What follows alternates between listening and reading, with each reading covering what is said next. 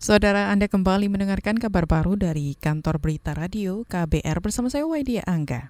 Bank Indonesia atau BI memutuskan untuk mempertahankan suku bunga acuan atau BI 7 Day Reverse Repo Rate sebesar 5 persen. Gubernur Bank Indonesia Peri Warjio mengatakan selain mempertahankan suku bunga acuan, BI juga mempertahankan suku bunga deposit facility sebesar 4,25 persen dan suku bunga lending facility sebesar 5,75 persen. Keputusan itu diambil untuk menjaga kecukupan likuiditas khususnya di pergantian tahun. Kebijakan moneter tetap akomodatif dan konsisten dengan perakiraan inflasi yang terkendali dalam kisaran sasaran, stabilitas eksternal yang terjaga, serta upaya untuk menjaga momentum pertumbuhan ekonomi domestik di tengah perekonomian global yang melambat. Gubernur Bank Indonesia Peri Warjio mengklaim kebijakan itu sejalan dengan siklus finansial yang masih di bawah optimal dengan tetap memperhatikan prinsip kehati-hatian. Kebijakan sistem pembayaran dan kebijakan pendalaman pasar keuangan terus diperkuat guna mendukung pertumbuhan ekonomi. Kita ke berita selanjutnya. Kepolisian menyebut pesta demokrasi seperti pilkada langsung dan serentak berpotensi menimbulkan konflik sosial di masyarakat. Kepala Badan Pemelihara Keamanan atau Bahar Kam Polri Agus Adrianto mengatakan kepolisian mencatat ada puluhan konflik sosial pada saat pilkada serentak pada tahun sebelumnya. Pengalaman sebelumnya, pilkada serentak berpotensi menimbulkan konflik sosial yang dapat mengganggu keamanan dalam negeri. Ditambah dengan perkembangan media sosial sehingga kepentingan politik dapat berimplikasi kepada terjadinya konflik sosial baik horizontal maupun vertikal.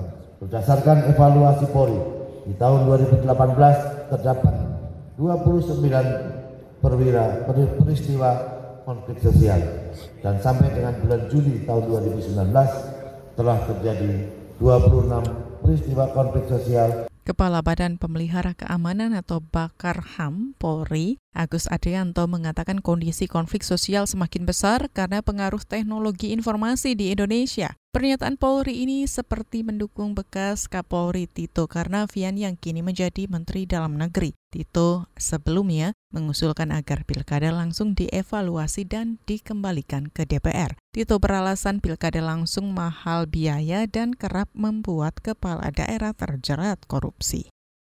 Kini kita ke Banyumas. Kementerian Pekerjaan Umum dan Perumahan Rakyat menjamin jalur nasional lintas selatan atau JLS ruas perbatasan Jawa Tengah hingga Jawa Barat siap digunakan untuk arus mudik libur Natal dan Tahun Baru. Ruas jalan itu sebelum terganggu akibat jalan amblas dan longsor di kilometer 56 kawasan Sangkala, Banyumas. Koordinator Pengawas Lapangan Proyek Jalan Wangon Perbatasan Jawa Barat Pujiono mengatakan ruas jalan itu sudah bisa dilalui pada Sabtu mendatang. Yang kilo yang yang lagi ditangani itu yang 56 kan Mas yang batas itu insya Allah hari Sabtu sudah rap. Kasusnya longsor Mas, jadi mudun-mudun. Nah, terus ada satu titik sebelum tanjakan Sengkala itu yang kemarin sebelah kanan itu baru dibuki apa ya kayak drainase tapi pakai Aremco itu, itu adalah proyek apa kegiatan uji cobanya dari Litbang Bandung Mas karena di situ sudah diselidiki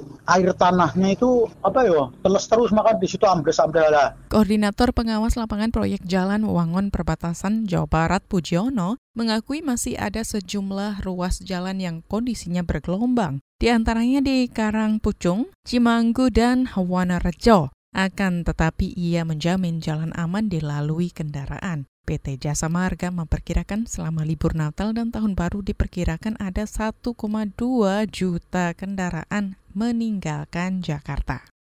Kini kita ke berita internasional. Istana Kepresidenan Amerika Serikat yakin Senat akan membebaskan Presiden Donald Trump dari tuduhan pemakzulan. Hari ini DPR resmi memakzulkan Donald Trump atas tuduhan menyalahgunakan kekuasaan dan menghalangi penyelidikan Kongres. Donald Trump pun menjadi presiden ketiga dalam sejarah AS yang dimakzulkan setelah Andrew Johnson dan Bill Clinton. Sementara itu, Sekretaris Pers Gedung Putih Stephanie Grisham mengatakan hari ini menjadi salah satu episode politik memalukan dalam sejarah Amerika. Grisham menuding Partai Demokrat sudah memajukan proses pemakzulan tanpa bisa menunjukkan bukti kesalahannya. Selanjutnya, Trump bakal menjalani sidang di level Senat pada Januari 2020 di mana mayoritas berasal dari partainya, Republik. Saudara demikian kabar baru dari KBR, saya Waidia Angga.